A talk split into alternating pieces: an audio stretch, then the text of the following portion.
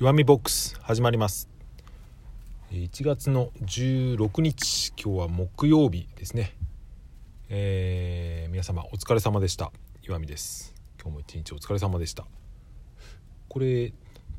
撮ってるのは日中なんですけど配信をだいたい夕方とかにすることが多いので挨拶は迷ってたんですけどお疲れ様でしたということにしてみました。また帰るかもしれませんが、えー、昨日はですね腰が痛かったのでちょっと帰りに接骨院に行ってですね、えー、電気だのいろいろやってもらったら少しマシになってきたかなと思います。腰痛は結構分かる人には分かってもらえると思うんですけど結構きついんですよね、えー、皆さんもお気をつけください、えー、今撮ってるですね、えー、車の中で撮ってるんですが近くにある会社からですね、え和田アキ子の曲が大音量で流れていてもしかしたらちょっと音が入ってしまうかもしれませんが、えー、入ったら著作権申請しなきゃいけないのかなとかちょっと考えてますがまあ大丈夫かな。えー、今日ですね話してみたいことは、えー、スマートフォンの話なんですが、えー、iPhone の話をちょっとしてみたいと思います。というのもですね、え僕は先日、え1ヶ月ほど前にですね初めて、え iPhone を買って今までずっと Android 歴をですねどのぐらいだろう。20年まではいかないけど、まあ、10年は軽く超えるぐらいずっと Android を使ってきたんですが今回ですね、えー、初めて iPhone にしてみました、えー、それで、えー、今のところ1ヶ月弱まだ23週間かな使ってみて、え思ったことなんかをつらつらと喋ってみたいと思います。よろしくお願いします、え前に使っていたのはですね、え1個前に使っていたのが富士通のアローズというスマートフォンでこれは大変使いづらかったんですよね、まあ、その割には、えー、まあ、買い替えるのももったいないということで2年以上使ってしまったんですが、えー、その前に使っていたのが、えー、ソニーのエクスペリア。うんこれはまあなかなか普通に使えるかなと思って。その前がですね、えー、何だったかな。もう忘れてしまいました。あ多分その前は僕はもうスマホじゃなかったですね。随分ガラケーを使っていた時期が長かったのでガラケーを使って、えー、その後で、えー、スマホを、えー、ソニーそして富士通にして今回 iPhone なのでスマートフォンとしてはこれが多分3代目になるんですね。えーまあ、ずっとですね、まあ、ガラケーが長かったのもあってですねあんまりその携帯電話っていうのはそれほど使ってこなかったんですよね。えー、電車の移動中とか大体本を読んでたりとか音楽を聴いてたりすることが多かったのでそんなにスマホを使ってですねなんかネットを見たりとか SNS を使ったりっていうことは、えー、あまりなかったんですがまあ最近はやっぱどうしてもですね、えー、外で使うことが多いのでパソコン使う時間よりもスマホが長くなってきたなということでやっぱり使いやすいスマホをですね、えー、探していたっていうところはあります。まあ、とはいえですね、えー、スマートフォンに10万円とか使うのもバカバカしいなって思っていたので、えー、まあ、iPhone を買ったんですがこれもですね型落ちの iPhone8 をですね、えー、これ5万円ちょっとですね6万円しないぐらいで買いました。これ公式サイトで買ったんですけど公式サイトだとですね分割の手数料がゼロっていうことで、まあ、一括で買ってもよかったんですけど、まあ、分割ゼロだったら、えー、ということで24回払いで買いました、えー、まあ、iPhone 使ってみてですね、えー優れているなと思った点がいくつかあるのでそれをですね言ってみたいと思います。まずですね音声入力がとても使いやすいなっていうのが最初に思ったことの一つです。音声入力っていうのは、えー、テキストを打ち込むのに、まあ、スマホだと、えー、スマホの画面かもしくはあのパソコンのキーボードを模した画面で打ったりとかですね、まあ、フリック入力とかいろいろありますけど、えー、まあ、それ以外にですね音声で入力するっていうこれは Android にも同じ機能あるんですけどこれがですね Android の方はその音声の入力時間が短いんですよね。これ設定できる機種もあるのかもしれませんけど僕が前に使っていた Arrows だとですね、えー、こうやって喋っていて入力しながらちょっと間が空くとですねその音声入力モードが終わってしまって結構使いづらいなとずっと喋り続けなければいけないのでこれは使いづらいと思っていたんですけど iPhone のですね音声入力は割と黙っていても一定期間ずっと入力モードにしてくれるんでこれは便利ですよね。例えばこれは例えば講演とかですね、えー、セミナーとかに行ってちゃんと音が聞き取れる状態だったらおそらくこれ全部文字起こししてくれるんじゃないかなぐらいのですね時間の長さがあってこれはいいなと思いました。あとはまあサクサク動く容量がたくさんあるっていうのもあると思いますけど、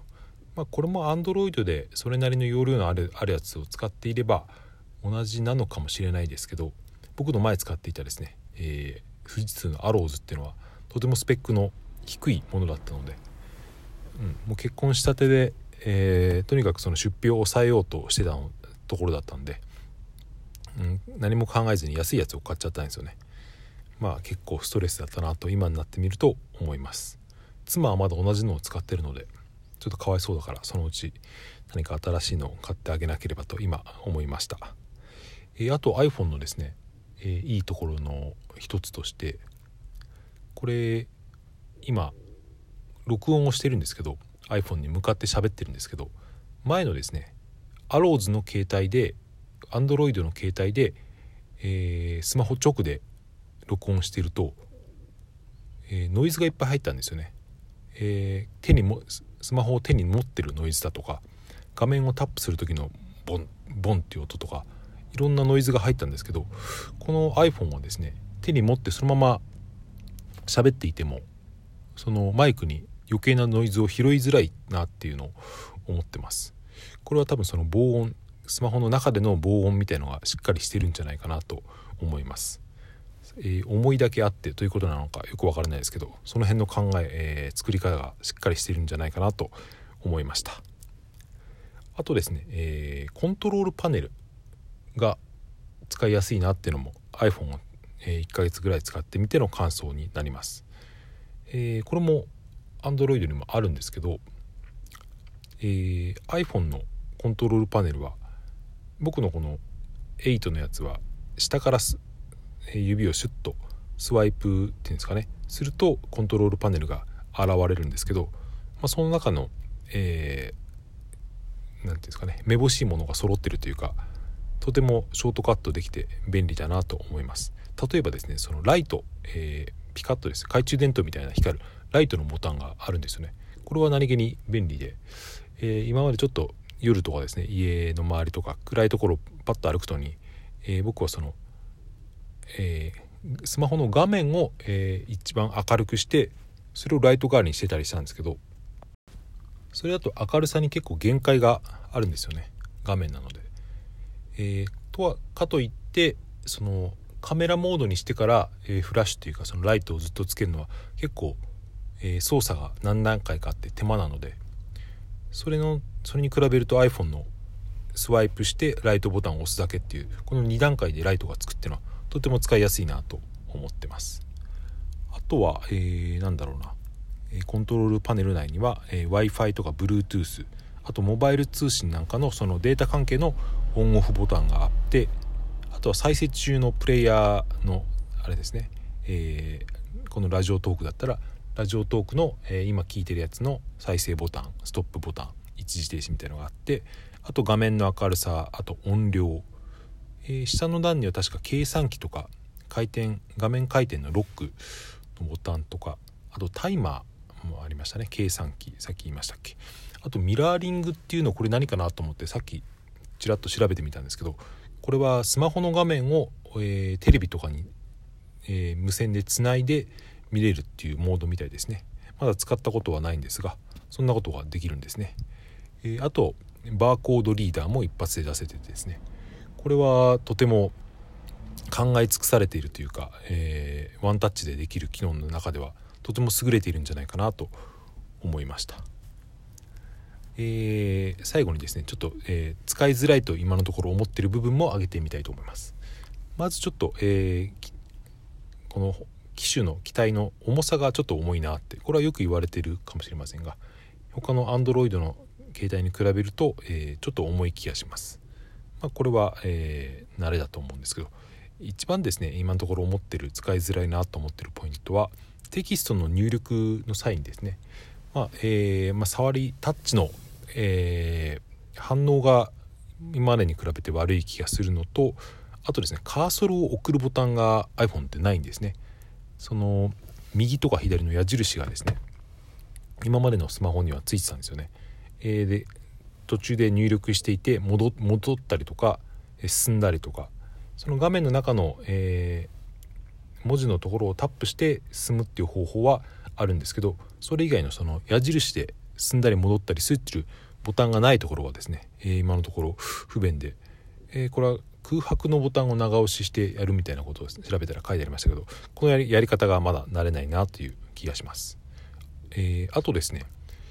iPhone に変えて思ったのはなんか通信量が増えたんですよね。僕はその通信量チェッカーで1日の、